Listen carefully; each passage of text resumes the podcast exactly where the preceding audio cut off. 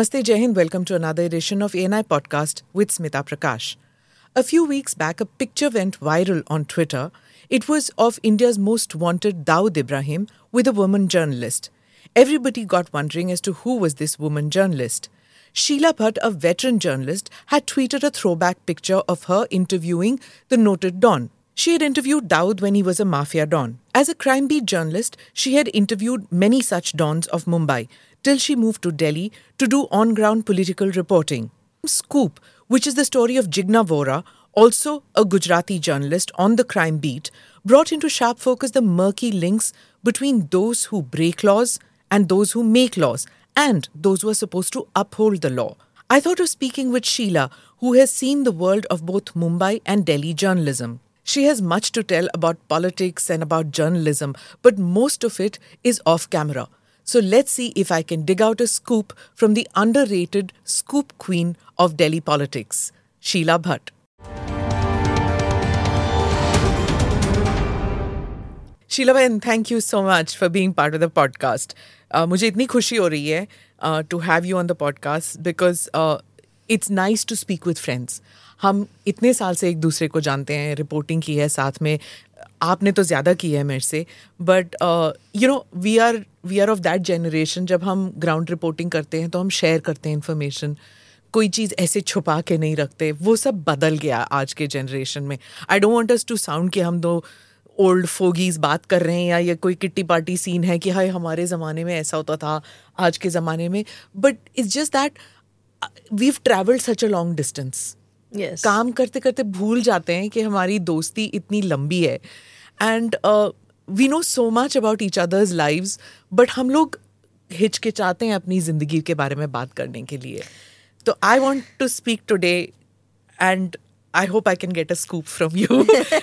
I'm sure I'll get a lot of scoops from you लेकिन I will let you take the lead कहाँ से शुरू करना चाहते हैं आप?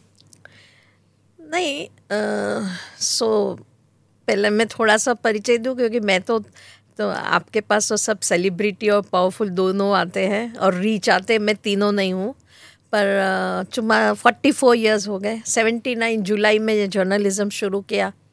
मैं सिक्सटी फोर हो गई और नाइन्टी वन से मैं दिल्ली में हूँ। तो जो लोग सुनने वाले हैं हम्म। उनको थोड़ा बताते हैं कि चुम्मालीस फोर्टी फोर ईयर्स से मैं इंडिया को जानने की कोशिश करती हूँ।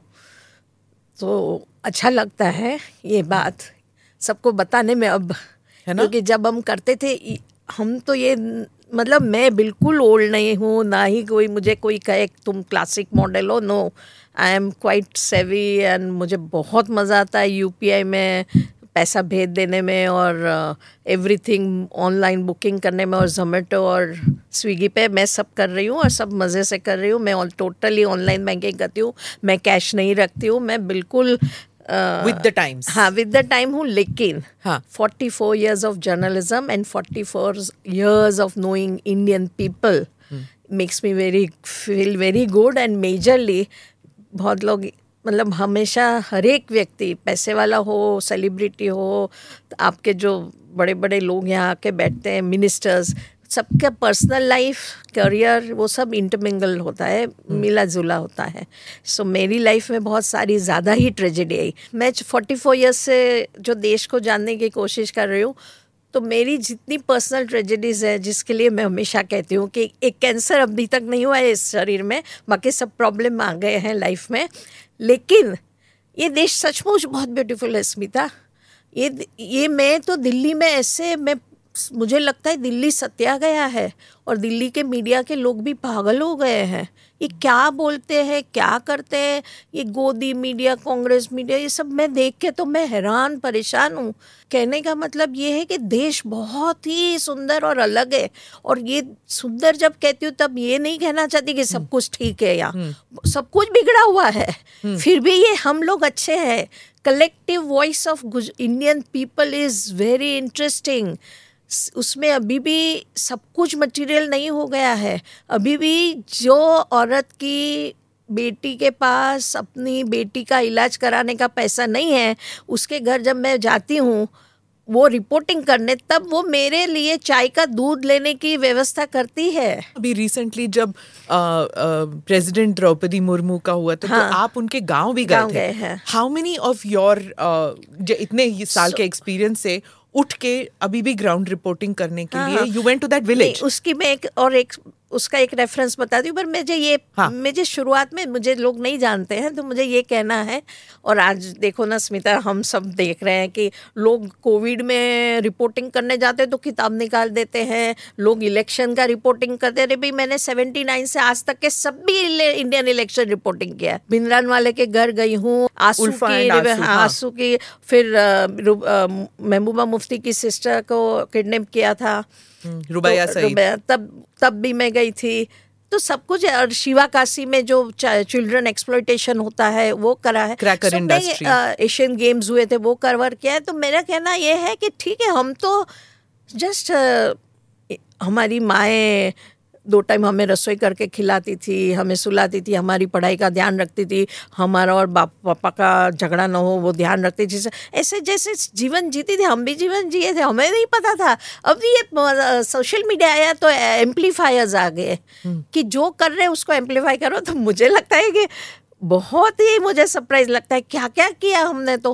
पर तब हमें पता ही नहीं था ये सब बड़ी बड़ी बातें। मैं आपको बताऊँ कि मैंने जो काम किया है उसके दो तीन हज़ार फोटोग्राफ तो मैंने आ, मेरे हस्बैंड ने मुझे पूछा बताया नहीं और अचानक घर बेच दिया। तो उन्होंने कहा अभी चौबीस घंटे में ये घर खाली करना है। तो मैंने दो हज़ार रुपया एक हज़ार किलो एक दो रुपये पर किलो फो, मेरे फोटोग्राफ एल्बम क्योंकि मैं जितना संभाल सकती थी इतना निकाला, बाकी सब फेंक दिया। क्योंकि हमें क्या पता था कि हर एक चीज़ की कीमत है।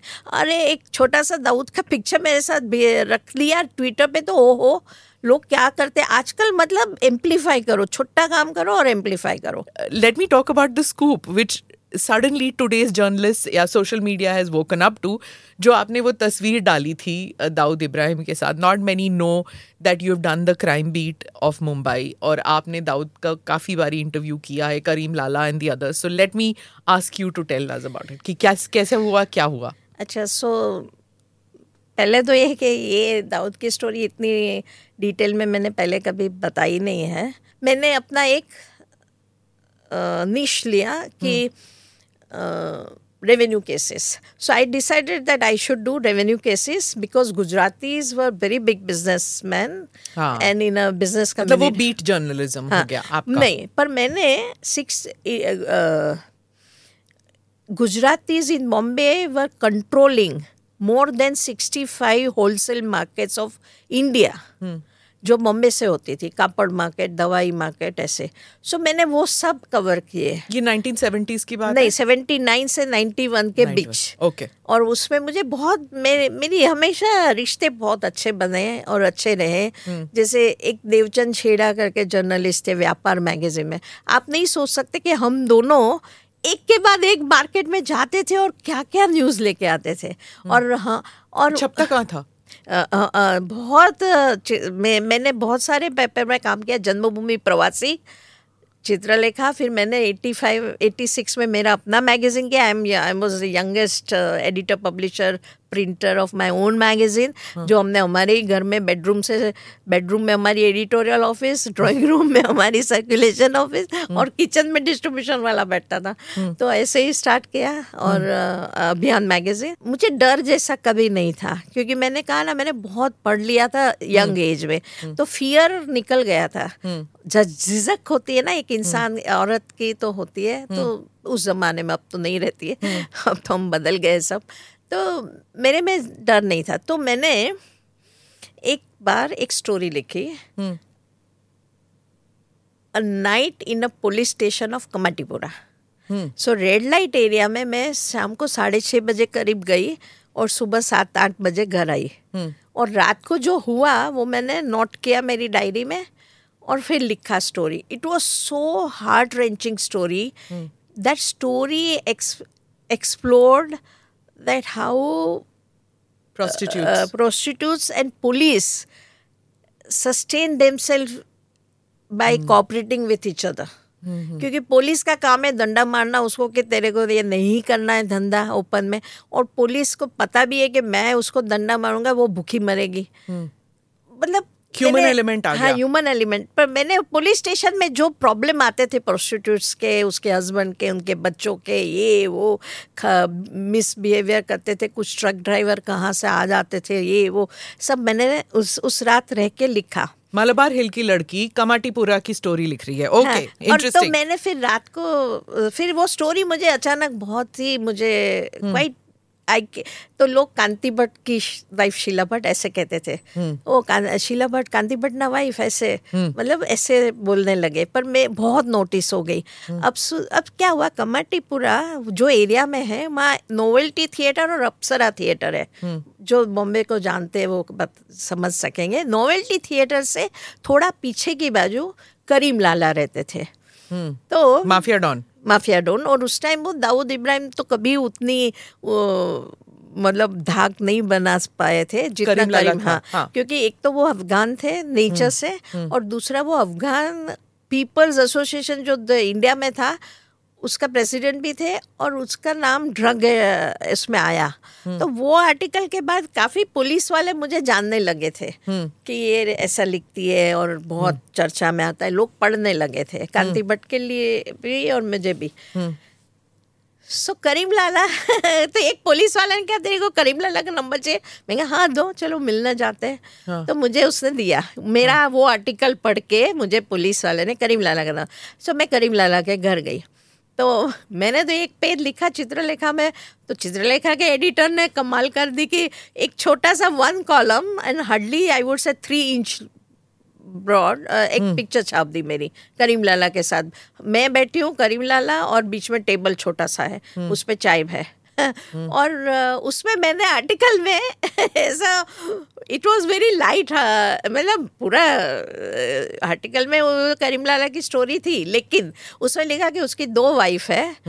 मैंने लिखा कि मैंने उसकी दो वाइफ और एक वाइफ बर्तन मांझ रही थी। हम्म। ऐसा लिखा तो you know it was a very unusual to write in exactly forty years back आज से।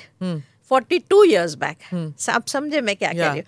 फिर करीम लाला के साथ मेरी फ़ोटो छपी तो और एक स्टोरी हो गई कि चित्रलेखा गुजरात में बहुत पढ़ी जाती थी पब्लिश बॉम्बे से होती थी गुजराती में।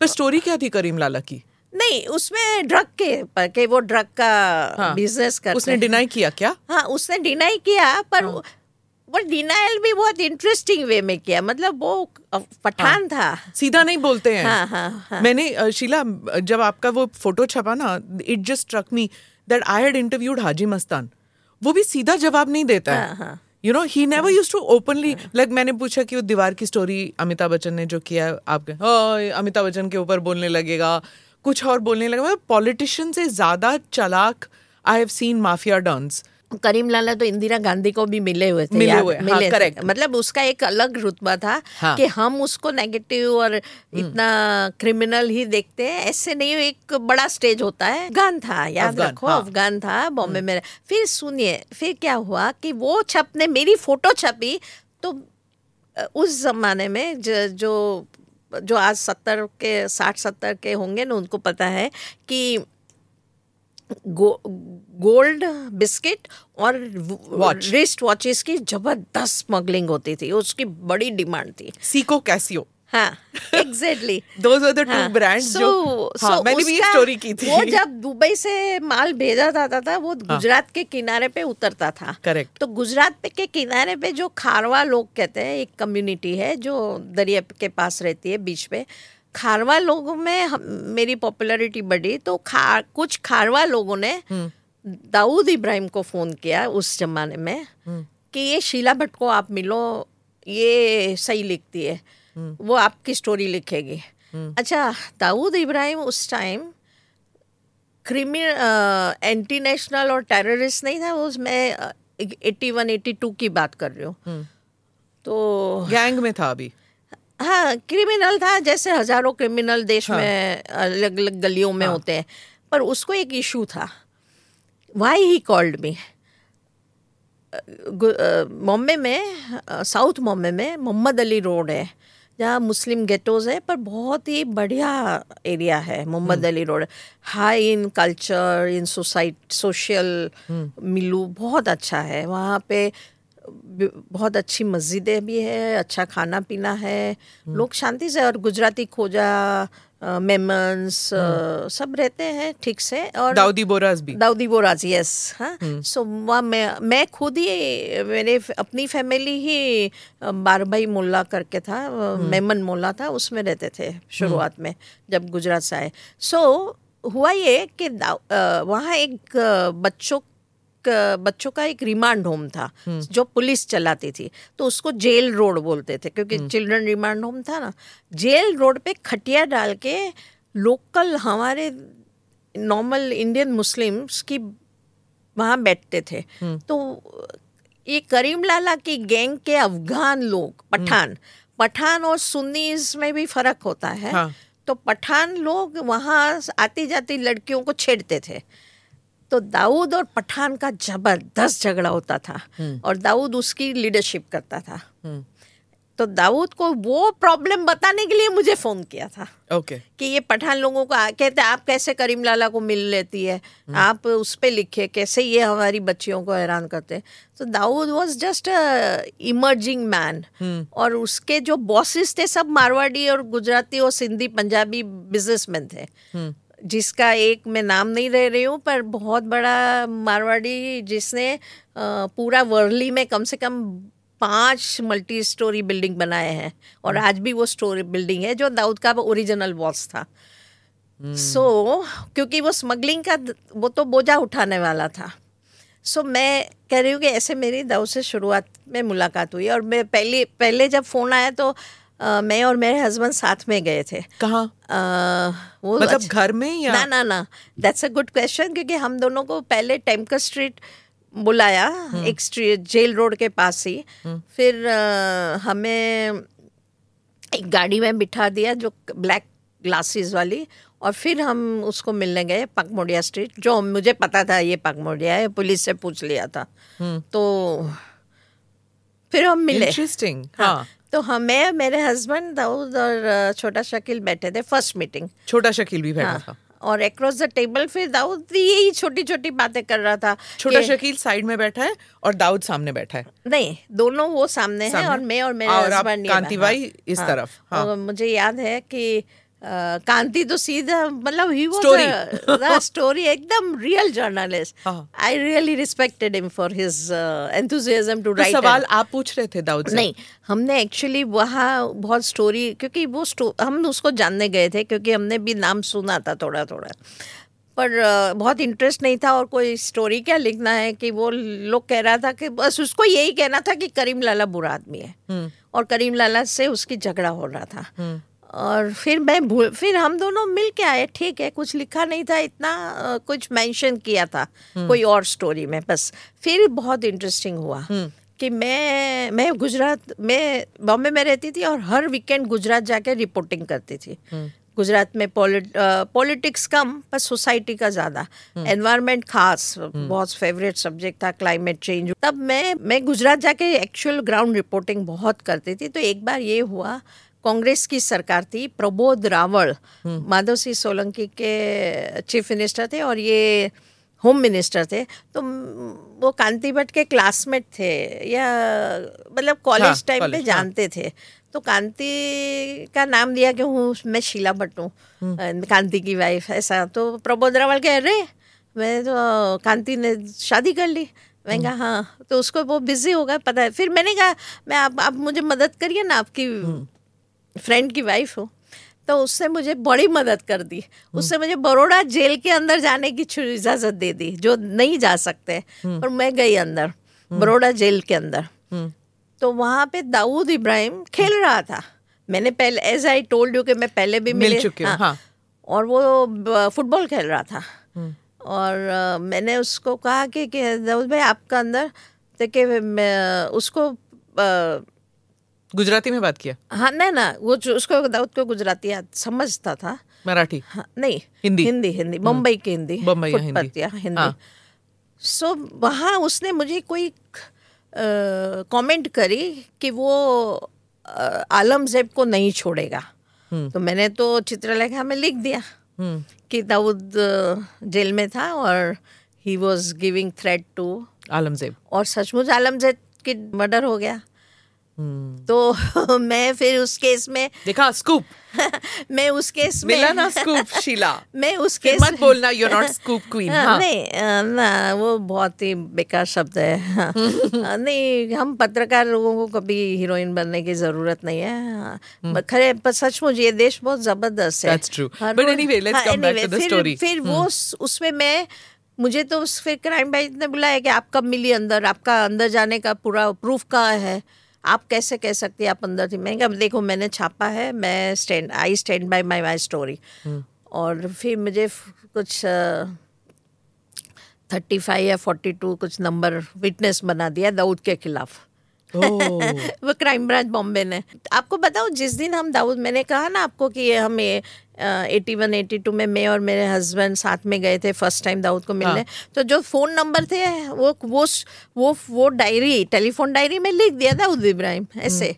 हम तो घर आके हम्म। लिख देते थे नंबर हम्म। वो पब्लिक था कुछ अंदर अंडर द टेबल कुछ नहीं Correct. और मैं तो बोल देती थी हाँ अभी मिल के आए वो तो दाऊद इब्राहिम को मिल के फिर रास्ते में सब्ज़ी भी ले सकते हम हाँ. क्या है लाइफ है नॉर्मल जीना है हाँ. ये स्टोरी है करनी है ऑब्ज़र्व करते हैं सेंसिबिलिटी के साथ रिस्पॉन्सिबिलिटी के साथ लिखना है और क्या है हीरोइन उसमें हीरो हीरोइन बनने की ज़रूरत नहीं है पर एनी anyway, फिर क्या हुआ कि मैं आपको बता रही थी कि बहुत इम्पोर्टेंट हो गया ना दाऊद को प्रॉब्लम हुआ कि मैंने तो लिखा और उसको भी पर वो बात भी फिर चली गई है। मतलब वो मेरे ख्याल से दो तीन साल हमारी बात नहीं हुई। फिर क्या हुआ कि आ, देखो दाऊद का ग्रोथ हुआ कि पहले वो एक मोहम्मद अली रोड पे एक घर में जहाँ रहता था उस गली में मुस्लिम मुस्लिम विद इन एक हम्म। पठान और सुन्नीस हम्म।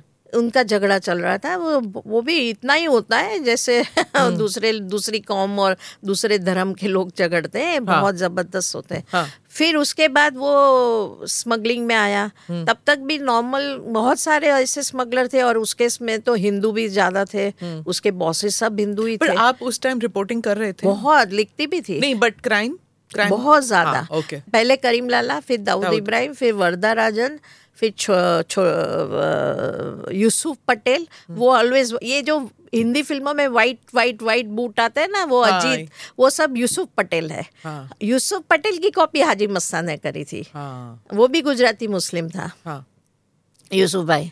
फिर हाजी मस्तान फिर अरुण गवली फिर सबका मैंने डिटेल में प्रोफ़ाइल लिखे हैं बहुत इंटरव्यू करे हैं हम्म। और कॉन्टेक्ट रखती थी फ़ोन पे बातें करती थी मैं। गावली से भी? हाँ हाँ अरुण गावली उसकी बीवी भी फिर आई थी। हाँ। पर तब तक मैं बहुत ही दूसरी मतलब journalism as I told you मैं रेवेन्यू केसेस बहुत करती थी।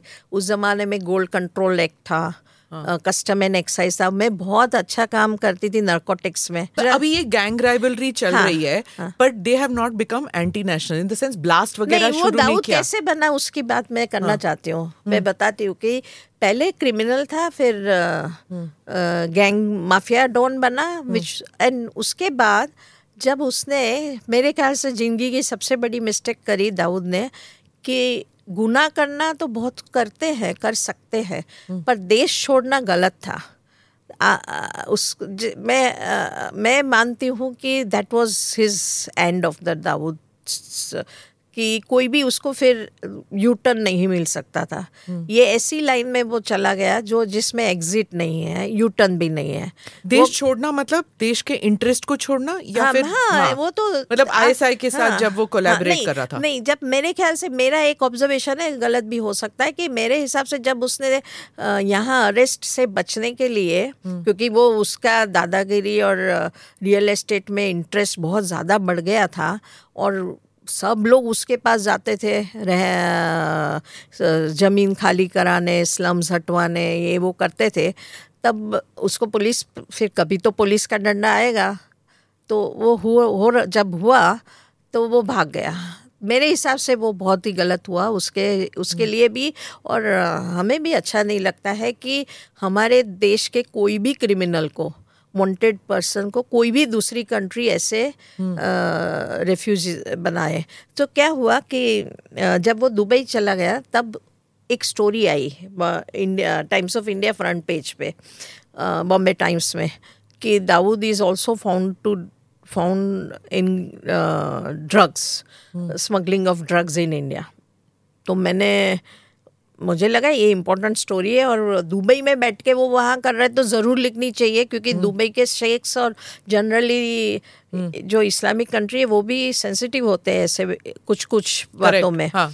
सो मैंने एक बार दाऊद को फ़ोन किया एट्टी हम्म। सेवन में फ़ोन किया एट्टी सेवन से बात कर रही थी मैं पर एटी एट में जो मैंने ट्वीट किया है उसमें गलती हो गई है मैंने माफ़ी भी मांगी है कि एट्टी सेवन का नहीं ये फोटोग्राफ एटी एट का है मैं और तब तो है ना स्मिता आपको पता है हम सबने बिना पैसे जर्नलिज्म अच्छा सा जर्नलिज्म बिना पैसे किया Correct. मैंने तो मुझे याद है साढ़े तीन हज़ार की टिकट ली थी तो मैं क्या टेंशन में थी कि मैं जा रही हूँ दुबई अपॉइंटमेंट लेके जा रही थी दाऊद की पर बॉम्बे से जब फ़्लाइट में बैठी मैं इतना टेंशन पैसे का था मुझे हम्म। दाऊद का नहीं था मैं जरा भी उसमें ओवर स्टेटमेंट नहीं कर रही हूँ ये रियलिटी थी उस जमाने में कि हाँ. पैसे के बिना जब जर्नलिज्म करो तो कितना टेंशन रहता था did somebody send you Sheela कि मतलब असाइनमेंट था ना, किसी अरे, न्यूज़ अपने आप ही अरे मैं एक मैं बहुत ये मतलब पता नहीं मेरा डीएनए क्या है मैं एक नंबर की रिपोर्टर हूँ और ज़िंदा भी रिपोर्टर तो मरूँगी तब भी रिपोर्टर मैं अभियान मैगजीन चला रही थी हाँ. बहुत ज़िम्मेदारी थी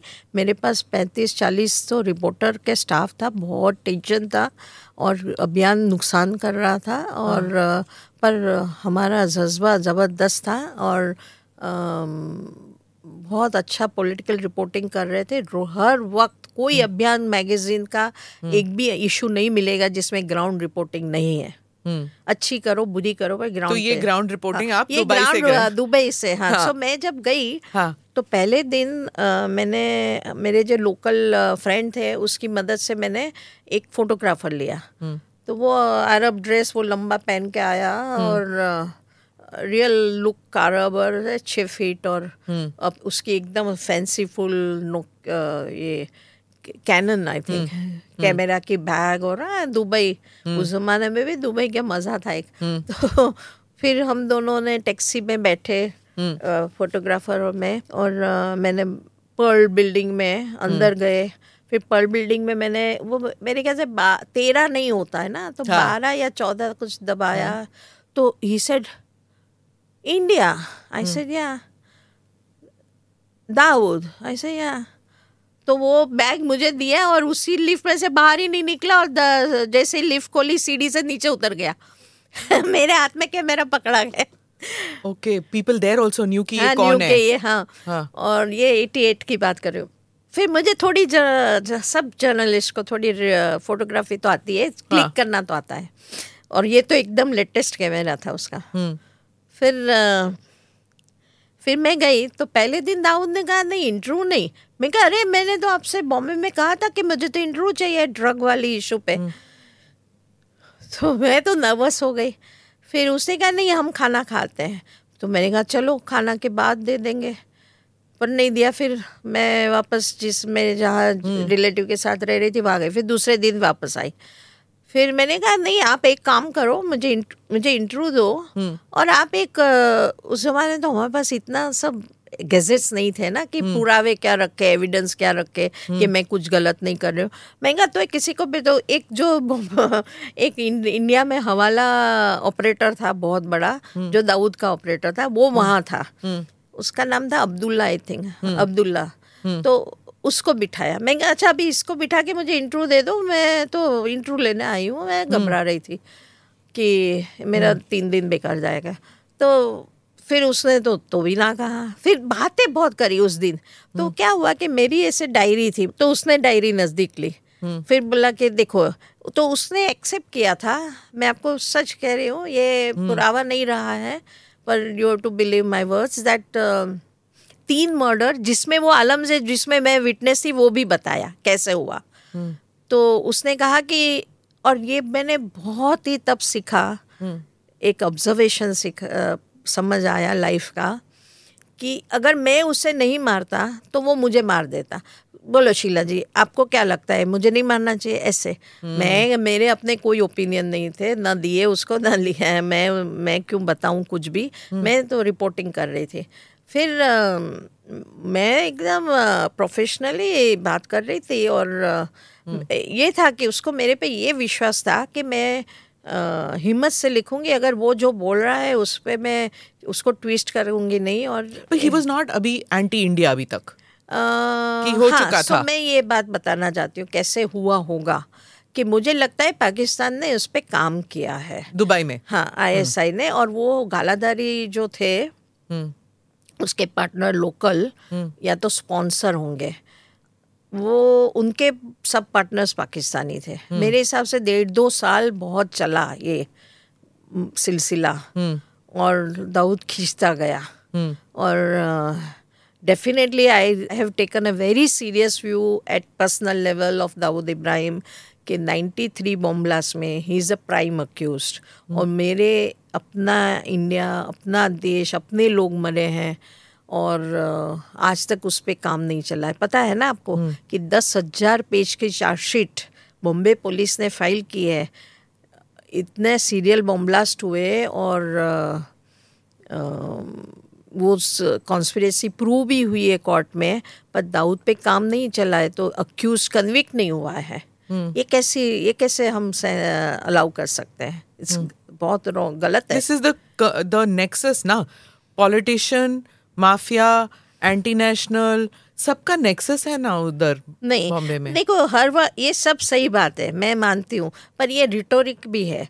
Dawood issue is all about Pakistan attitude to India is wrong आप कश्मीर के कारण जो बाकी सब बर्बादी देश में करना चाहते थे या करवाना चाहते ये हमें समझने की बात है ये गलत है। बट टेल मी जब आप दाऊद से मिलने दुबई गए जो उसके आसपास लोग थे देवर उसी के बम्बैया लोग थे या फिर उस टाइम आपने नहीं, कुछ नहीं, नहीं देखा नहीं नहीं मैं सब जानती थी मैं पाँच लोगों को पूछ सकती हूँ ना दुबई तो आधा गुजरातियों से और मलयाली से भरा हुआ है तो हम्म। मैं तो काफ़ी मेरे हाँ. कांटेक्ट से दाऊद की बीबी जहाँ शॉपिंग करने जाती थी सोने का वो मेरे पहचान वाले थे तो वे उनको भी सब पूछती थी किसको मिलते हैं मुझे ख्याल था जर्नलिस्ट हम्म। है हम हम्म। बॉम्बे पुलिस से भी जाना था मतलब ख्याल था तो उसका व्हेन डू यू थिंक नहीं। शिफ्ट हुआ हाँ, उसका? नहीं ये definitely it's a Pakistan ploy But when do you think? It happened in 1990? 90, I would say Babri Masjid के आजू बाजू 91 से स्टार्ट हुआ 93 में ज़्यादा और जो छोटा शकील उस टाइम वो मतलब लिटरली नंबर टू था उस टाइम या यू फेल्ट कि हाँ ये बढ़ रहा है? नहीं नहीं दाऊद और छोटा शकील में बहुत फ़र्क। वो। दाऊद फ़र्स्ट पे उसके बीच मतलब he he was a megalomaniac also but Chhota हाँ। शकील नहीं था देखो ये स, मैं मैंने जो जितने भी क्रिमिनल रिपोर्ट लोगों को मिली और रिपोर्टिंग करा है मैंने ये समझ लिया है कि एक भी चीज़ ज़िंदगी में जब तुम गलत करो उसका यू टर्न नहीं है ये वन वे स्ट्रीट है याद रखो मैंने किसी को भी वापस आते हुए और ज़िंदगी नॉर्मल होते हुए नहीं देखी है, नहीं देखी है। मैं बहुत बार लंबी लंबी बातें करती हूँ, मैं देखती हूँ कि उनको अंदर से अब पछतावा हो रहा है but they have no option आप क्राइम में एक बार चले जाओ there is no option wrong is a wrong is a wrong thing you का और करीब, और ख़ास तो देश के खिलाफ करो, फिर कुछ बचता नहीं है आपके पास। क्योंकि इंडिया भी स्ट्रॉन्ग कंट्री है, ऐसा भी नहीं है। और एक इसमें अभी दाऊद का बात ख़त्म करने के पहले एक स्टोरी बता दूँ तो इन शॉर्ट थर्ड डे उसने मुझे इंटरव्यू दिया टेप नहीं था टेप नहीं करने दिया हम्म। और um, मैंने लिखा और अब्दुल्ला वहाँ बैठा था हम्म। और जो सेकेंड डे मैंने बताया ना कि उसने काफ़ी बताया कि कौन से कस्टम और एक्साइज के अधिकारी उसके फ्रेंड है एयरपोर्ट पे ड्यूटी किसकी है वो सब उसके फ्रेंड है सब बताया जो आप हम्म। बोल रही है पॉलिटिकल नेक्सस सब हाँ, बताया सब इतना हाँ. ही नहीं जब वो बोल रहा था मैं हमें मैं ऐसे के मस, वो नॉट चैटिंग नॉट चैटिंग मैं लिख रही थी सब कुछ लिख रही थी हम्म। पर शॉकिंग बात बताती हूँ जो अभी भी मुझे शौक लगता है कि वो मेरी डायरी जो है सेकेंड डे वाली थर्ड डे तो इंटरव्यू वाली थी सेकेंड डे वाली डायरी वो चोरी हो गई बॉम्बे एयरपोर्ट पे तो मुझे लग रहा है दाऊद डर गया कि ये कुछ भी लिख देगी और मेरे कंट्रोल नहीं रहेगा। तो मुझे लग रहा है कि तो मेरे, हम दोनों का झगड़ा हो गया फ़ोन पे और मैंने कहा कि ये डायरी नहीं मिल रही है। और फिर क्या हुआ कि मैंने जो उसका आर्टिकल लिखा, उसमें एक लिखा कि दया, दाऊद का एक सपना है कि उसको दया शंकर जैसा चाहिए रिस्पेक्ट वो कभी उसको नहीं मिल सकता है। मतलब मैंने एक नेगेटिव कमेंट से वाइंड अप किया क्योंकि Daya Shankar was a quite a legend in custom he died gentleman officer but मैंने बोले तो ही चिड़ गया। हाँ चिड़ गया। पर उसके बाद फ़ोन किया? डांटा? नहीं डांटा क्या? डांट कैसे सकते हैं कोई? हाँ, नहीं हम करते हैं ना। ना ना ना। हाँ। नहीं करते नहीं कर बहुत मैंने ऐसा सुना नहीं है। और मैं बताऊँ वर्दा भाई जो तमिल थे। बहुत रिस्पेक्टफुली बात करते हैं। आपको लगे नहीं कि ये क्राइम कैसे कर रहा हाँ, है वरदराजन मुदलियार। हाँ हम्म। वरदराजन मुदलियार। नहीं नहीं। और हमसे नहीं करते। जो देखो ऐसा है जो जर्नलिज्म करते हैं ना उसको पैसा बीच में नहीं लाना चाहिए कहीं भी। आप आप उसका अगर एक समोसा भी खा रहे हैं ना ज़बरदस्त सोच के खाना है। नहीं आपको मैं बता देती हूँ एक एटीट्यूड होता है। एक अंदाज दे देना होता है कि लिफाफा। हाँ। इफ़ यू टेक दैट लिफाफा कॉम्प्रोमाइज हो गया। नहीं लिफाफा तो बहुत बड़ा होता है लिफाफा नहीं एक यहाँ मैं पानी भी पी रही हूँ मुझे बहुत कॉन्शियसनेस होनी चाहिए। तो कोई काम कराने की तो बात ही नहीं है जब पर मैं मैं एक दूसरी बात बता रही हूँ कि ये जब हुआ उसके बाद क्या हुआ? नाइन्टी में इंडिया टुडे में सीनियर एडिटर थी।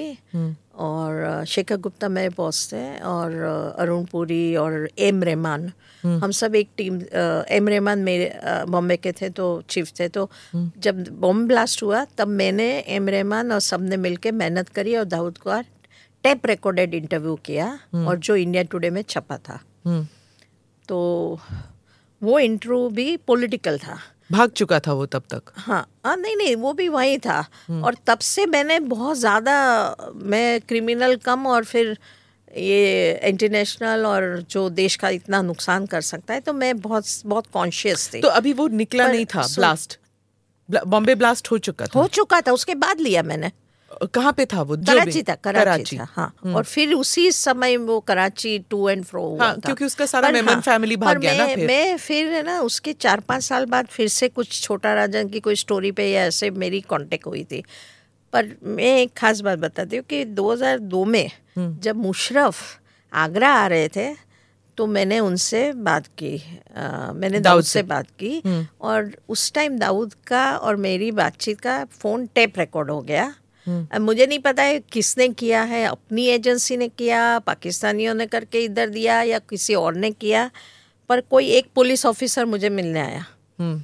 कि मुझे आपको बात करनी मैं कहा क्यों मैं तो उस टाइम दिल्ली छोड़ के कच्छ में कुछ सोशल वर्क करने जा रही थी हम्म। कच्छ में पानी नहीं मिल रहा था रिहेबिलिटेशन हम्म। का तो मेरे मेरे मुझे गवर्नेंस की मुझे लगता है मुझे समझ है कि सरकारी खाते में से काम कैसे निकालना है? उसमें पेशेंस चाहिए। धीरज होना तो आप इस देश की गवर्नमेंट में काम करवा सकते हैं। हम्म। तो मैंने ऑफ़र किया और मैं किया भी। मैं गई भी थी रहने हम्म। कच्छ में भुज में। तो जिस दिन मैं जा रही थी हाँ। भुज ये करने मैं lock stock and barrel Delhi छोड़ के जा रही थी उस दिन ये पुलिस वाला आया। तो मैंने कहा ये चार दिन से मेरे जासूसी हो रही है नीचे स्कूटर मेरे घर के पार क्यों लगाया आपने? तो कह मैडम आप अच्छी है। मैं कहा नहीं बात क्या है? नो मैडम हमको आपको देखना था। मैंने कहा पर आप ऐसे नहीं कर सकते ना ये बहुत मुझे समझ आ रहा है क्या कर रहे हैं आप। फिर वो मैं नाम नहीं देना चाहती फिर उसने कहा मेरा बॉस आपको मिलना चाहता है। हम्म। तो फिर हम कनॉट प्लेस की हॉस्ट में मिले। हाँ रेस्टोरेंट रेस्टोरेंट द हॉस्ट हाँ पता है आईबी का हॉन्ट है नहीं नहीं नहीं नहीं नहीं नहीं name if I have told you पर I am not naming the officer I am just saying that पर फिर उसने मेरे मुझे फ़ाइल दिखाई और उसमें पूरा अंडरलाइन किया हुआ था रेड लाइन ग्रीन लाइन सब स्टिकर लगाए थे और सब पूछा मैंने आराम से बोल दिया मैं कहा यहाँ क्यों बुलाया आप घर पे भी बता मैं तो सबको मैं तुम्हें बता रही हूँ मुझे किसी ने इतना जैसे तुमने आज बोला मैं कितने सारे को सब बताती थी। मेरे ओपनली फ़ोन आते थे मतलब ऐसा नहीं कि मैं कोई सीक्रेटली कुछ कर रही थी। स्टार स्टार न्यूज़ में थी तो स्टार न्यूज़ के स्टाफर फ़ोन उठा लेते थे दाऊद के। या एम हम्म। रहमान ने भी बात करी है फ़ोन पे। तो ठीक है। What did you speak to? नहीं तो मैं बताऊँ तो कि वो उस टाइम मैंने दाऊद इब्राहिम से एक बात करी थी। मैं कहा मैं मैं एज आई कीप रिपीटिंग के मुझे as I I am a good Indian I don't like कि एक देश का इतना इम्पोर्टेंट कोर्ट केस नहीं चला आगे तो अ, मैंने उनसे कहा कि देखो फुलन देवी को देखो। हम्म, उस पर अत्याचार पहले हुए फिर उसने हाथ में बंदूक ली लेकिन पूरी प्रोसेस देखो कितनी कितनी महान बात है कि एक औरत जो सपोर्टेड नहीं है समाज से और कम्युनिटी से और फिर भी उसने इतना संघर्ष करके सरेंडर किया। सरेंडर किया। अब subject to Indian law jail गई और बाहर आके फिर पार्लियामेंट में बैठी है। बाप रे मतलब इस माइंड ब्लोइंग थिंग मैंने ना उनको कहा कि आप ये दारू के अड्डे में बैठ के बोल रहे हो मुझे दस साल से कि छाछ पी रहा हूँ कोई मानता नहीं मैं नहीं मानती आप पाकिस्तान से बाहर निकलो।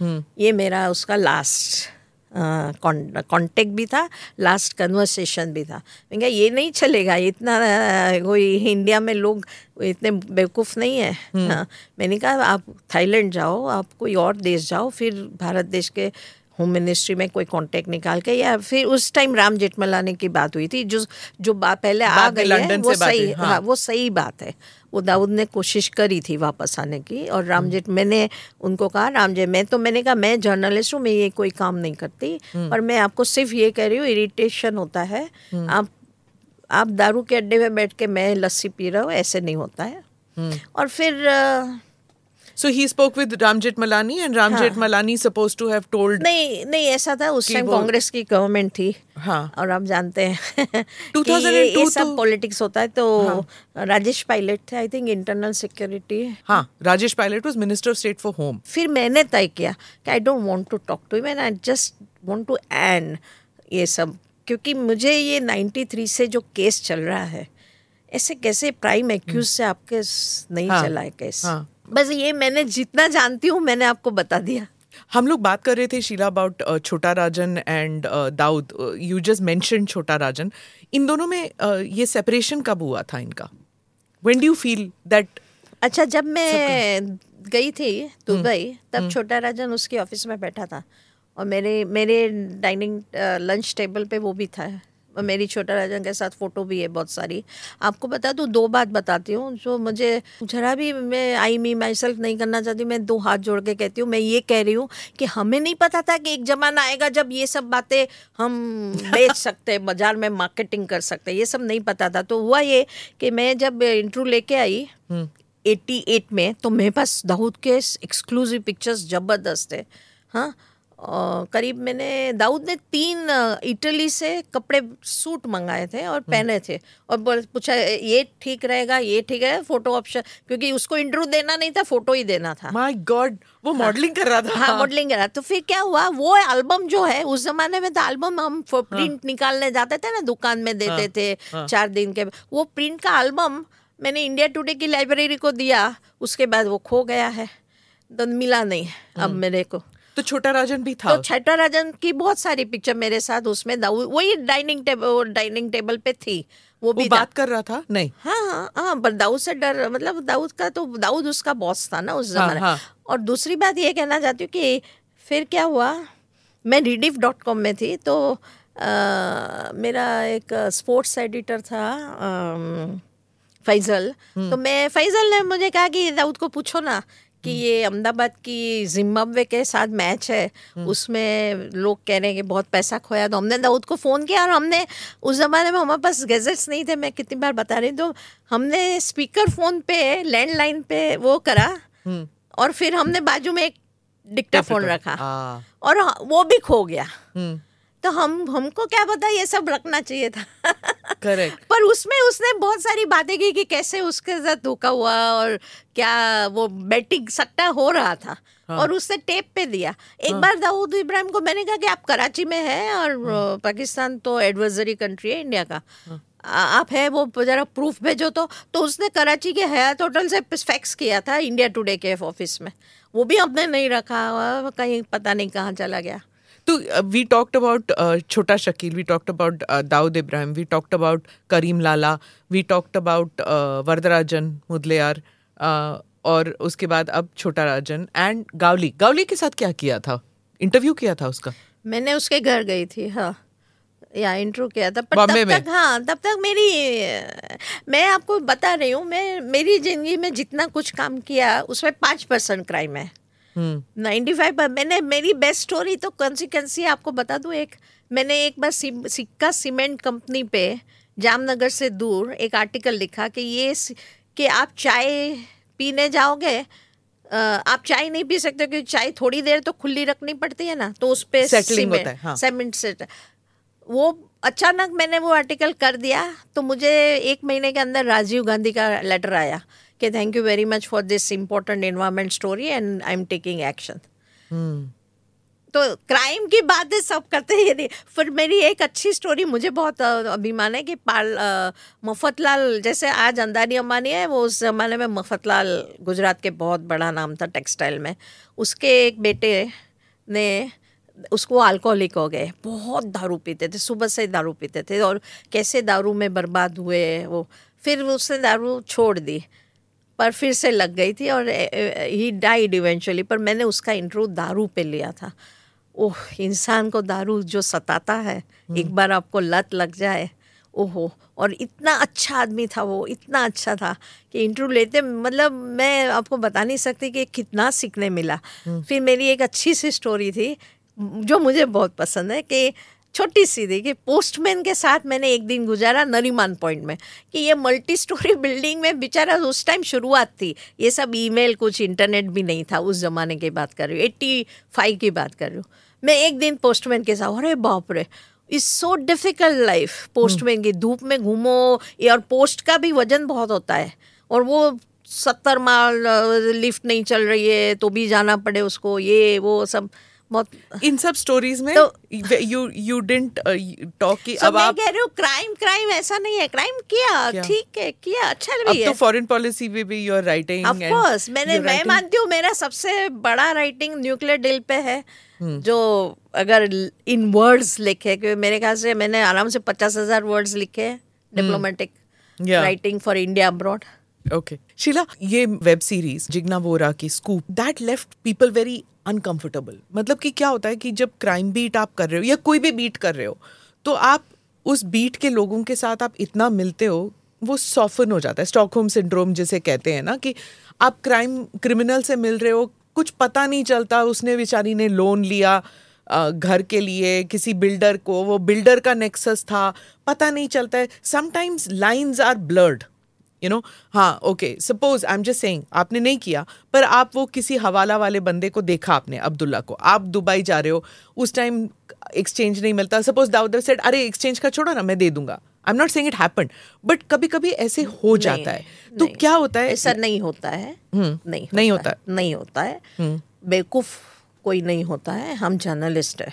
हम्म। भूल ऐसे हो जा बहुत कम मतलब मेरे कोई मुझे ऑब्ज़र्व करे और मैं कोई मेरा क्वीजिंग करे और इंट्रोगेशन करे तो शायद मेरी भी भूल पकड़ पाए तो मैं मुझे माफ़ करो। हम्म। पर मुझे लगता है मैं कॉन्शियस थी। और दूसरी बात यह है कि मैंने आपको कहा कि शुरुआत में हम मैं और मेरे हस्बैंड सेवेंटी नाइन में शादी हुई नाइन्टी वन तक साथ रहते थे। मैंने और मेरे हस्बैंड ने हनीमून के दरमियान पालीताना एक होली माउंटेन है जैनों का। उस पर सूर्योदय सुबह पौने चार बजे होता था तो हम मेरे हस्बैंड ने कहा चलो हम अलग ज़िंदगी जीते हैं हम्म। हम दोनों ने तय किया कि हम पैकेज फ़ूड नहीं खाएँगे सोना मैं नहीं पहनूँगी ना हम दोनों खरीदेंगे शेयर सर्टिफिकेट कब कभी शेयर में इन्वेस्ट नहीं करेंगे हम्म। और आज तक मैंने नहीं किया गुजरातियों की सबसे बड़ी वीकनेस उस ज़माने में तब धीरू भाई अम्बानी का ईरा आ गया था हम्म। और मेरा एक कंट्रोवर्शियल मानना है कि धीरूभाई अम्बानी से ज़्यादा इम्पैक्ट गुजरात में आज तक किसी ने नहीं करी है। हम्म। गुजराती सोसाइटी में बहुत ही माइंडसेट को बदलने का श्रेय पॉजिटिव नेगेटिव दोनों धीरू भाई को जाता है। और एक एनर्जी लाए हैं धीरू भाई वो भी सच है। और डेवलपमेंट की खेवना करना कोई गलत नहीं है। मैं स्कूप के रेफरेंस में आपको कह रही हूँ कि इतनी गलतियाँ बड़ी नहीं हो सकती है जब इतना कॉन्शियस जी रहे हो। और मैं मानती हूँ किसी भी पता है लोग मोदी के लिए क्या क्या बोल रहे हैं उसके खिलाफ वाले हैं उसकी फेवर वाले हैं ये है वो है। मैं हमेशा कहती हूँ कोई भी इज़म चलाना हो फेवर में अगेंस्ट में सेक्युलरिज्म ये वो जब आप पैसे के लिए करते हो ना, वो परकोलेट नहीं होता है आम आदमी में। प्लीज़ आप यूट्यूब पे जाके बोले जा रहे हो, बोले जा रहे हो और फिर पैसे कमाने के लिए वो इम्पैक्ट नहीं आएगी। हम जब लिख रहे थे, पैसे के लिए नहीं लिखते थे, बहुत बिलीव करते थे। पर कभी कभी ना Sheela you may be somebody is not made a mistake जैसे जे डे वाला केस है। या फिर कश्मीर में कॉन्फ्लिक्ट जोन्स में असम में, जब रिपोर्टर्स काम कर रहे होते हैं ना समटाइम्स व्हाट हैपेंस इज़ हाँ ये सोर्स करने के लिए उस सोर्स के साथ दोस्ती कर लो। और उसमें क्या हो जाता है, जब सोर्सेज से आप दोस्ती कर रहे हो, क्योंकि इन्फॉर्मेशन चाहिए होता है, बिना इन्फॉर्मेशन के तो होता नहीं है।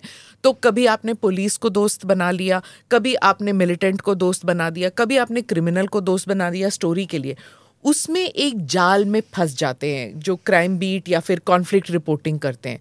तो उसमें एक देर इज़ अ पिटफॉल मैं वो कह रही हूँ ना शब्द से कुछ बोला कि रिस्पेक्ट दिया वो तो सही हाँ. है मुझे उससे इंफॉर्मेशन चाहिए। hmm. तो मैं बात कर रही हूँ पर बियॉन्ड द पॉइंट मैं मैं बहुत बड़ी डीप बिलीवर हूँ कि पैसा बहुत बहुत ही इम्पोर्टेंट चीज़ होती है। लाइफ में बिहेवियर में लेन देन में पैसा कहीं नहीं आना चाहिए बीच में। पैसा बहुत हस्बैंड वाइफ के प्यार में भी। कोई मतलब हरे बच्चों माँ बाप और बच्चों में भी। मैं मानती हूँ मनी एलिमेंट और जब मैं मनी बोलती हूँ मटेरियलिज्म भी होता है या सो अगर वो बात पे आप बहुत कॉन्शियस है, दाऊद ने मुझे कुछ गिफ्ट देने की कोशिश की थी तो मैंने ना नहीं बोली। मैंने कहा अच्छा अच्छा मैं, ये मेरा है, आप रखो और जब मैं आपको दूसरी बार मिलूँगी, तब मैं लूँगी। ऐसे करके निकल आई। तो मैंने क्या गलत किया? नहीं। मैंने, मैं उससे ना नहीं कहना। मुझे क्या, मुझे उसको क्यों बताना है? मैं कितनी प्रिंसिपल हूँ? पर नहीं लिया। मैं आज भी मैं बहुत ज़्यादा बोल रही हूँ मुझे लग रहा है पर मैं कह रही हूँ कि मैं सचमुच बीजेपी और कांग्रेस दोनों ऑफ़िस में जाती हूँ ना बिली में don't laugh at me but मुझे उनका समोसा और जलेबी और थोड़ा मिक्स होता है ना और चाय कॉफ़ी तो वो मुझे ज़रा खटकता ही है कि मैं खाऊँ वैसे और एक बात बताऊँ क्या है क्रिमिनल हो या पॉलिटिशियन हो या पुलिस खास करके मैं इंडिया की पुलिस को बहुत ही अच्छे साइकोलॉजिस्ट मानती हूँ। वो आपको माप लेते हैं। ये बीट का पुलिस होगा ना अरे सिग्नल पे हमें जो पकड़ता है ना वो भी मुझे तो हमेशा जाने दिया है। क्योंकि मैं सच कह देती हूँ हाँ भैया तोड़ा पर देखो ना वो उसको मिलना था करती हूँ मैं भाग जाती हूँ। तो मैं, मैं कह रही हूँ आपको सच वो तो, तो वो, मतलब लाइंस जो होते हैं वो नहीं वो ही कह रही हूँ लकीर हाँ, बहुत स्ट्रांग होता है। नहीं नहीं you have to be yourself and be natural. ऐसे क्रिमिनल्स से बात करते हुए भी और आपके कोई भी सोर्स हो पॉलिटिकल अच्छा आपने बॉम्बे में भी काम किया उसके बाद आप दिल्ली में भी आए, ठीक है? बॉम्बे का जर्नलिज्म कुछ और ही है, दिल्ली का जर्नलिज्म कुछ और ही है, और वो भी आजकल बहुत बात चलती ना लटियंस जर्नलिस्ट उसका उसका एक अलग इकोसिस्टम है, वो गोदी मीडिया उसका एक अलग इकोसिस्टम है। English media versus regional media English media versus language media you have seen all the phases हाँ? तो मेरे को बताओ आपको आपको असली क्या लगता है फेक क्या लगता है खटकता क्या है? So as I said this is forty fourth year of journalism and I immensely regret that I came to Delhi बहुत। ये बात बताने को भी तकलीफ़ हो रही है। Really really? hmm. क्योंकि देश की नेशनल मेन स्ट्रीम मीडिया को बहुत कम मतलब अभी तो कोई मिला ही नहीं है मैं ढूंढ रही हूँ कि जो नेशनल लेवल का एडिटर हो और जिसको ये देश, दो तीन करोड़, ये साढ़े सात सौ एम ये एक दो हज़ार बड़े I P S I S I F S officer और ये हम क्लासिक ये मीडिया वाले पावरफुल या रिफ्लेक्टेड ग्लोरी वाले लोग और सब निकाल दो हम सब, और थोड़े से फिक्सर और ये सब, और ये E D C B I सब निकाल दो।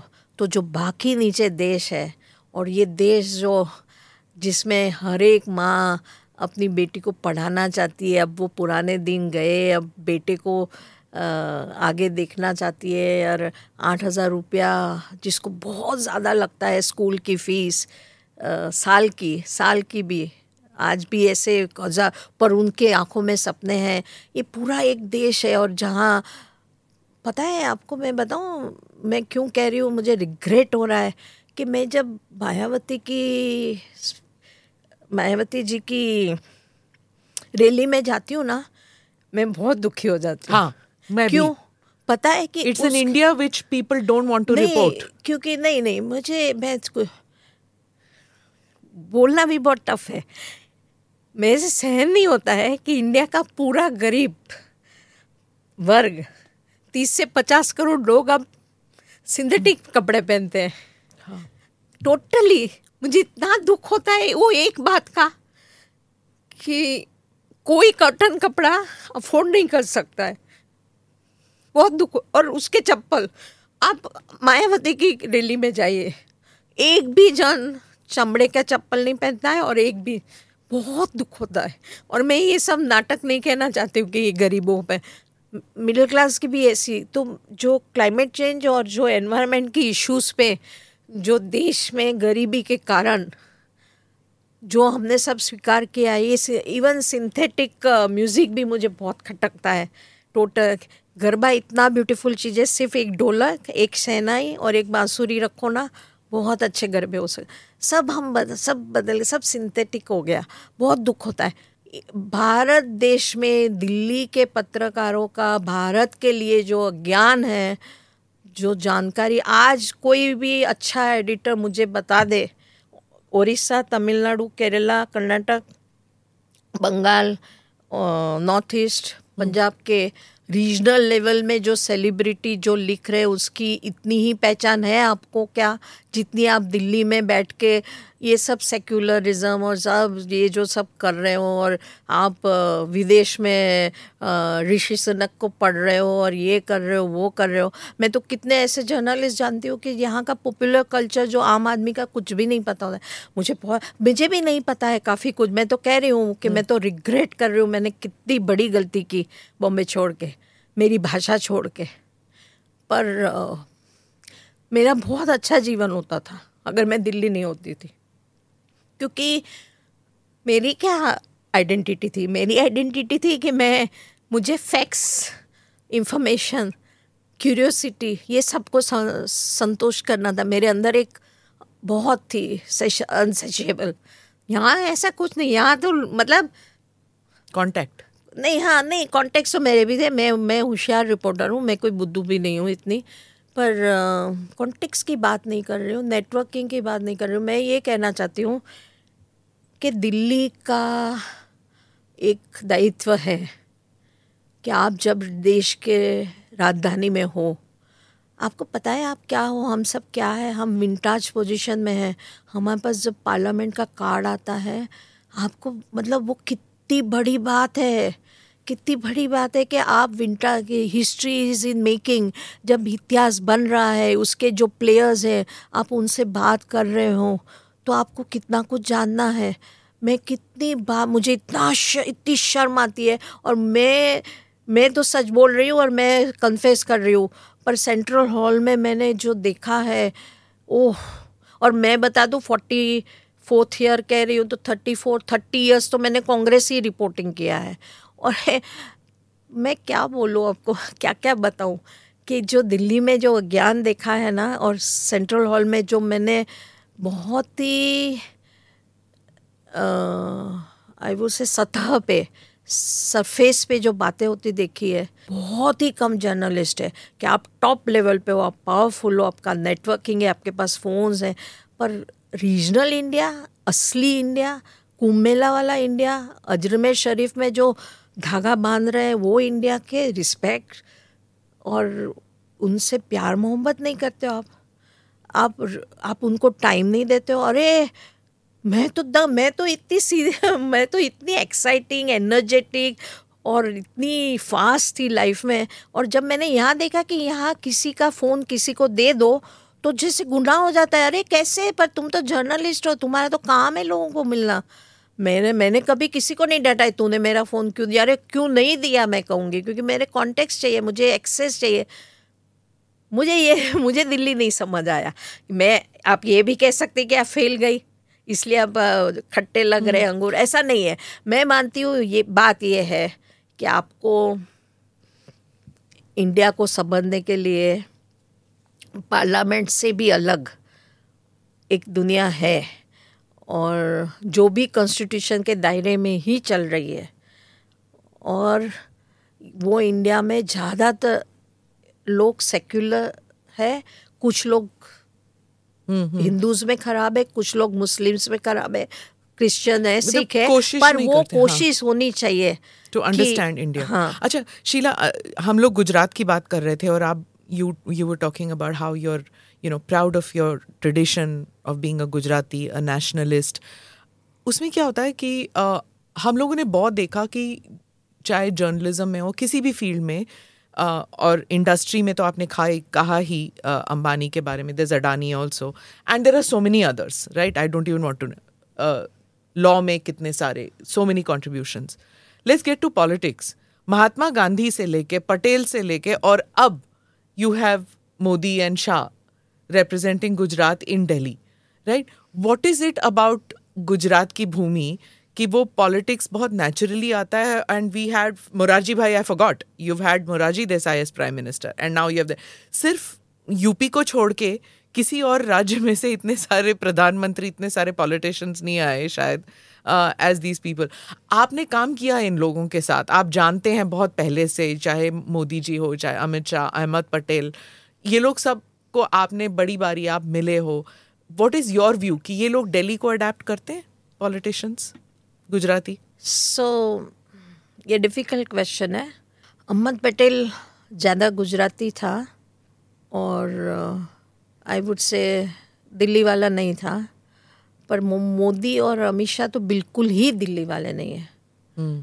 और वो गुजराती भी नहीं कहूँगी वो आरएसएस की भूमिका में रंगे हुए और इस देश का बहुत बड़ा बहुत बड़ा मैं कह रही हूँ जो क्वांटिटी मुझे नहीं आने के हुए मैं एकेडमिक नहीं हूँ एकेडमिशियन नहीं हूँ मैं कोई बहुत हम्म। ज़्यादा पढ़ी लिखी नहीं हूँ मैं नॉर्मल बी कॉम हूँ तो मैं नहीं बता सकती कि कौन सी भाषा मैं आपको बताऊँ पर 1947 में एक एक ऐसा भी इंडिया था जो नेहरू से प्रभावित नहीं हो पाया था और एक ऐसा भी इंडिया था जो पूछ रहा था कि ये देश के बंटवारा किस बात से हुए? धर्म से नहीं हुए तो किस बात से हुए? कि या कांग्रेस की कौन सी नीति में क्या हुआ था? वो सब जो बातें थी क्योंकि देश आगे बढ़ना चाहता था साइंस टेक्नोलॉजी लेना चाहता था तो उस टाइम बहुत सारे सवाल के जवाब एक तबके को नहीं मिले थे। हम्म। वो आरएसएस की तरफ़ खींचा था। हम्म। फिर दूसरी बात यह है कि ये देश इतना महान है कि नेहरू की कैबिनेट तो कितने साल हो रही है? तो वो रोज आए अकबर रोड और औरंगज़ेब रोड से आती जाती थी। वो वो कौन से लोग थे जो आज औरंगज़ेब का नाम उस टाइम भी तो थे ना वो लोग जो औरंगज़ेब को बुरा मानते थे। उन्होंने जिस तरह से हिस्ट्री में से जो अपना लिया होगा वो बुरा मानते थे। तो हम्म। वो औरंगज़ेब रोड दिल्ली में सात सत्तर साल रहा है शांति से रहा है कोई राइट्स नहीं हुए कि आपने औरंगज़ेब रोड रखा। तो देश था ना उस टाइम भी और सेक्युलर देश ने ही तो रखा होगा ना हम्म। इस दे इसी दिल्ली की धरती पे एक रोड का नाम सत्तर साल रहा ना सो मैंने पढ़ा नहीं है कि उस टाइम हम्म। क्या चर्चा हुई होगी और फिर ये सब नाम हुए मुझे नहीं पढ़ना चाहिए मुझे मुझे नहीं ख्याल है पर मैं ये कहना चाहती हूँ एक बड़ा वर्ग था वो वर्ग। जो जिसको आरएसएस ने भी कंधा यूज़ किया या अपने हम्म। साथ लिया पर मैं ये लोग उसके प्रोडक्ट हैं मैं ये कहना चाहती हूँ कि मोदी और Amit Shah in that sense limit Gujarati Gujarati बोलने से ज़्यादा ये कहना चाहिए कि ऐसे सब बड़े इश्यूज़ जो थे इस देश में हम्म। जिसके बहुत आंसर कांग्रेस के पास सही जवाब है मैं नहीं मानती हूँ मैं कांग्रेस को बहुत ही इंटरेस्टिंग इंटेलिजेंट और वाइब्रेंट पार्टी मानती हूँ वो अभी नहीं है पर एक समय था। अहमद पटेल से भी तो आप मिले थे। Nobody could replace Ahmed Patel ना आफ्टर हिज डेथ नहीं मैं ये जरा सा पूरा कर देती हूँ। मैं ये कहना चाहती हूँ मोदी अमित शाह ये सब इश्यूज़ पे बहुत सोचे समझे हुए हैं। वो यहाँ आने ये ये तो नसीब लेके आता है सबको ये अमित शाह जेल नहीं जाते हम्म। तो शायद होम मिनिस्टर नहीं होते। वो ये ये ये लोग ने मतलब मुझे याद देखो मैं मोदी को एट्टी वन में मिली फ़र्स्ट टाइम हम्म। जब वो एमए कर रहे थे पार्ट हम्म। टू और उनके मेंटर थे जो मेरे भी मेंटर थे प्रोफेसर प्रवीण शेठ हम्म। और उनकी वाइफ सुरभि और प्रवीण भाई ने मुझे अपनाया था एज ए डॉटर क्योंकि उनको दो बेटे थे डॉटर नहीं थी और मैंने भाग के शादी की थी तो मुझे वो माँ बाप मिल गए थे ऐसे। मेरे माँ बाप भी अच्छे ही थे और मेरा हम्म। तो मेरी माँ से हमेशा रिश्ता सलामत रहा और मज़बूत रहा। लेकिन फिर भी इन्होंने भी मुझे प्यार किया था। तो मोदी भी वहाँ रोज़ आते थे। मैं भी उनको वहाँ एट्टी वन में मोदी मोदी होंगे। मैं भी मतलब मैं भी यंग थी तब भी मोदी एट्टी वन में हम्म। बहुत ही पढ़ाई लिखाई करते थे। और मुझे बहुत कुछ याद है जिसका अभी टाइम नहीं है कहने को। पर he was studying in M और उसकी क्लासमेट को भी एक मैं जानती हूँ, मैंने उसको फ़ोन करके थोड़े वक्त पहले पूछा था, जब अरविंद केजरीवाल बहुत लिख रहे थे ना ट्विटर पे इधर उधर सब अरविंद केजरीवाल क्या सब लिख रहे हैं, कांग्रेस वाले भी, कि मोदी पढ़े लिखे नहीं है तो मैंने उसको कहा कि आप उसकी क्लासमेट है, आप बताइए, वो वो लॉयर है तो अभी।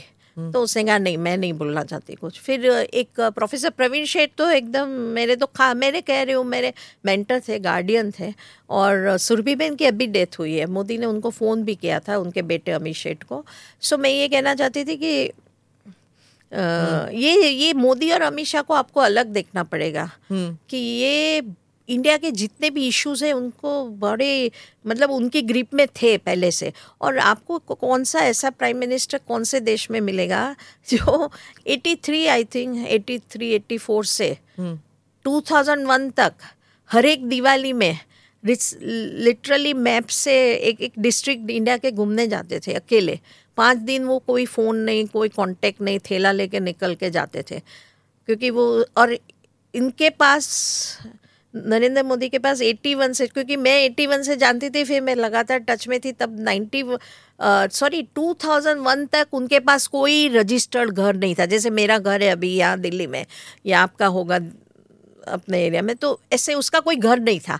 तो हम मैं छः सात लोगों को जानती हूँ मेरी लाइफ में तो मैं पूछती थी हसमुख भाई मोदी ने बैग है मतलब मोदी वहाँ आपके वहाँ बैग छोड़ के गए? मतलब हाँ। मोदी का कोई मैं मोदी की पोस्ट आती थी कि मेरे ख्याल से संस्कार धाम में तो हम्म। मतलब उसका घर नहीं था तो ये एक अलग टाइप के तो इसको गुजराती गुजराती मत लीजिए सिर्फ़ हम्म। गुजराती मतलब एक लेयर है गुजराती आइडेंटिटी और वो गुजराती आइडेंटिटी क्या है कि बहुत प्रैक्टिकल वो तो बहुत स्ट्रॉन्ग आइडेंटिटी जुगाड़ निकालना रास्ता निकालना नेगेटिव हाँ उसका हमेशा मोदी तो पहले से पैदा हुए तब से उसका ग्लास हाफ़ फुल वो वो ऐसा ही रहता है। हाँ हाँ। And he set this also in many college में जो बहुत ही turning point of his life था जब वो, अपने आप को लॉन्च किए थे हाँ. 2013 में वो श्री राम कॉलेज में हाँ। शायद। सो टेल मी जब 2014 से जो I had many journalist on the show 2014 से जो डिवीज़न आ गया है जर्नलिस्ट में। मुझे अपना टाइम नहीं बिगाड़ना है ये सब चीज़ों में हाँ. क्योंकि ये देश का सबसे बड़ा इशू तुम तुम कुछ कर सकती हो अभी मुझे मदद कर सकती हो कि मैं ये अपने देश के गरीब जो सबसे ज़्यादा धूप में 40 डिग्री में रह रहा है उसको कॉटन पहनवाना है। तुम अफोर्डेबल कॉटन साड़ी ला सकती हो। ये ये ये पूरा प्लास्टिक प्लास्टिक हो गया है लाइफ में। कुछ कर सकते हो हम हम वापस कुछ जा सकते हैं। अरे छोड़ो यार ये गेहूँ में कीड़े वाले गेहूँ सबको दे रहे हैं हम गरीब लोगों को। कुछ उसका करो यार। ये मीडिया क्या हम क्यों बड़े हो गए इतने? ये मैं तो मुझे नहीं मुझे डोंट आस्क मी मुझे इंसल्टिंग लगता है। लेबल हाँ। दे दे के लोग देते ना नहीं मैं she is close to Modi she is close to Sonia she is Ahmed Patel होता है कि मैं 1980 में अहमद भाई की सेकंड इलेक्शन पता है ना अहमद पटेल 77 में इमरजेंसी के बावजूद जीते थे इलेक्शन हम्म। मैं 1980 में उसको इलेक्शन कैंपेन में फ़र्स्ट टाइम भरूच के पास अंकलेश्वर है अंकलेश्वर के पास अहमद भाई का नेटिव प्लेस है पिरामन में मिलने गई थी और मैं फ़र्स्ट टाइम मिली और उसने कहा कि मैं कांति भट्ट को जानता हूँ मुझे कांति भट्ट पे बहुत रिस्पेक्ट है अच्छा लगा आपको मिलने आ, मिलना और फिर मुझे उसने इंटरव्यू भी दिया और वो छपा भी था उस टाइम तो एट्टी से जानती थी। आज तक मुझे किसी ने कुछ भी नहीं बोला। और मोदी शाह आ गए तो प्रॉब्लम हो गया। ये सबको है ना बहुत ज़्यादा कुछ पागलों जैसा ऑब्सेशन है। अरे भाई लव जिहाद होता है समझो कोई स्टोरी है। तो उसके माँ बाप लड़की के माँ बाप समझो मुस्लिम है और समझो हिंदू लड़का या कुछ भी है समझो। तो वो माँ बाप की चिंता करो ना कि वो कैसे उसको समझ नहीं है कि भाई प्यार प्यार होता है। धर्म क्यों ला रहे हो बीच में? करने दो शादी। बहुत सारे हिंदू, मुस्लिम की शादी अच्छी चली है, चल सकती है। क्या प्रॉब्लम है? तो मतलब वो फिर मोदी से कैसे जुड़ जाता है मेरी समझ नहीं आती है। मतलब देश बदलना है तो जाके ग्राउंड पे जाके बातें करो। सब कुछ ये टीवी की स्क्रीन पे बैठ के मोदी से मत जोड़ा करो। अरे मो, मोदी यहाँ बॉर्डर और डिप्लोमेसी और नेबर पॉलिसी बचाने दो ये सब हमारा काम है। हम्म। मैं लव जिहाद में मैं जाके एक दिन मैंने ऐसी स्टोरी करी थी मुझे बहुत याद है कि मैं गई तो उसकी माँ ने मुझे इतना चाहा लड़की की माँ को मैंने कहा क्या आप ऐसा करते हो? पहले देख लो अभी शादी हो ही गई है क्यों तोड़ रहे हो? देख लो। आपको मैं बताती हूँ स्मिता मुझे बहुत साल के बाद एक फ़ोन आया कि वो माँ ने जो लव उसकी बेटी ने दूसरे धर्म से करी थी शादी, बेटे से, लड़के से, उसने मेरे लिए मरने के पहले एक साड़ी छोड़ गई थी। ऐसे होता है आपको कर, आपको पॉलिटिशियन से बात नहीं करनी है मैं मेरी माँ कम्युनल तरीके से या धर्म के किसी और धर्म के खिलाफ सोच रही है मुझे उससे कम्युनिकेट करना है बातें करनी है हम्म। ये हर चीज़ में पॉलिटिशियन और ब, ब, वो लोग आ जाएँगे बजरंग दल आ जाएगा रखो उसको साइड में ये सब इज्म है वाद है हम्म। हमें अपना देश बदलने के लिए हमारे ही समाज में कम्युनिटी से बात करनी है। अगर मेरे एरिया में राइट्स होता है, वो मेरी ज़िम्मेदारी भी है। वो सिर्फ़ बजरंग दल और उनकी नहीं है। मैं सबसे बड़ी बात ये कहना चाहती हूँ, जो मेरी समझ में आई है ग्राउंड रिपोर्टिंग से, कि आप ऐसा क्यों मान लेते हैं कि जो ट्रोल करते हैं, वो बीजेपी वाले हैं या जो ट्रोल बीजेपी वाले को करते वो कांग्रेस वाले हैं? ऐसा नहीं होता है। इंसान के, हर एक इंसान में लेयर्स होते हैं। मैं एक घटना सबको सुनाती हूँ मैं तुम्हें भी सुनाती हूँ कि मैं एक इंदिरा गांधी ज़िंदा जीवित थी। वो एक इलेक्शन था बॉम्बे में। मैं घाटकोपर एरिया में एक गुजराती मैं चलो उसका नाम देती हूँ मनु भाई ऐसे। हम्म। हाँ तो मनु भाई के ऑफ़िस में गई एयर कंडीशन उस जमाने में एयर कंडीशन ऑफ़िस का मतलब ऑटोमेटिक हो जाता है कि ये अच्छा खासा कमाता है। वो अपना टेबल पे दो पैर फिटा के बैठा था। मैं क्या किसको वोट देंगे? ये आपने कांग्रेस। अपना तो कांग्रेस। मैं कहा क्यों कांग्रेस को देंगे? तो और उस time I think Shiv Sena active थी हाँ। सो हम्म। so, मैंने कहा क्यों कांग्रेस? लेकिन नहीं वो इंदिरा गांधी को ही आता है मुसलमानों को काबू में रखना। अब ये वाक्य आज कोई बोलेगा मुसलमानों को कैसे काबू में रखना है? हम्म। तो वो बीजेपी वाला ही हो जाएगा। ऐसे नहीं होता है। अमर सिंह चौधरी का टेप रिकॉर्डेड इंटरव्यू है मेरे पास रीडिफ डॉट कॉम में। थर्ड मार्च 2002 का गोधरा के तीसरे दिन जब, थर्ड सेकेंड मार्च होगा, तीसरा दिन। तो जिसमें अमीर सिंह ने, मैंने कहा, अमर सिंह भाई, तुम्हें भा आप बाहर नहीं निकले। आपने कुछ किया नहीं, इतना लूट चल रही थी, ये गोधरा रेलवे स्टेशन से बड़ोड़ा में आई, मुझे कितना मेरा पर्स लूट लिया, मेरा कैमरा तोड़ दिया। ये जय श्री राम बोलने वालों ने तो कि मैं क्या कैसे बचाऊँ, मेरे ही लोग थे अंदर। मतलब जो पंद्रह लाख लोग उस दिन रास्ते पे राइट गोधरा के बाद थे, उसमें सिर्फ़ बीजेपी वाले, सिर्फ़ वीएचपी सिर्फ़ बजरंग, नहीं नहीं कहूँगा आप क्यों मान लेते? ये कम्युनल कीड़ा जो है, गलत है, वायरस है वो हिंदू मुस्लिम दोनों में हो सकता है या दोनों में नहीं भी हो सकता है। और वो कांग्रेस में भी तो हो सकते हैं ना कम्युनल। ये सब डिवाइड क्यों कर रहे हो? ट्रोल कोई भी ट्रोल कांग्रेस का भी बीजेपी वाले को ट्रोल कर सकता है। बीजेपी मतलब बीजेपी का भी घटिया आदमी बीजेपी वाले को ट्रोल कर सकता है कि स्मृति ईरानी को सिर्फ़ कांग्रेस ही कर सकते ऐसे नहीं होता है। देखो ऐसा है ये जब से सोशल मीडिया आया है एम्पलीफायर आया है वो। हम्म। हर चीज़ छोटी बड़ी हो सकती है। तो उसमें क्या हुआ है कि रामायण के धोबी और राम गुआ दोनों साथ हैं। अब ये राम इतने धोबी आ गए हैं सोशल मीडिया में कि राम सीता दशरथ कई सब एक ही लाइन हॉरिजॉन्टल हो गए। अब अरे भाई तुम धोबी को छोड़ दो। धोबी हीरो नहीं हो सकता है हमारी रामायण का। हमारी रामायण महान है। हम्म। ये धोबियों को धोबियों पे तो चैप्टर लिख दिया किसी ने। किसी ने किताब लिख दिया। अरे भाई तो क्या है? हर हमारे तो गुजराती में इतना अच्छा शब्द है कि गाम हो तो हवाड़ो हो मतलब जब गाम होता है तो कचरे का डब्बा भी वहाँ होता ही है। हम्म। तो वो कचरे के डब्बा भी सेंट्रल पॉइंट हो गया है रे राम। हम्म। ये क्या हो रहा है? बीजेपी को मुसलमानों को टिकट देना शुरू करना चाहिए। मैं मानती हूँ सब कम्युनल हो सकता है सब वो, वो कोई डिवाइडिंग लाइन इंसान में नहीं होती और मैं बताऊँ जो एकदम कट्टर कम्युनल होता है ना वो भी इंसान राइट्स के टाइम इतने सारे अखबारों में किस्से आए हैं कि जो मुसलमान को बचाता है मुसलमान कट्टर होते हैं वो हिंदू को बचाते हैं ऐसा कुछ नहीं होता है।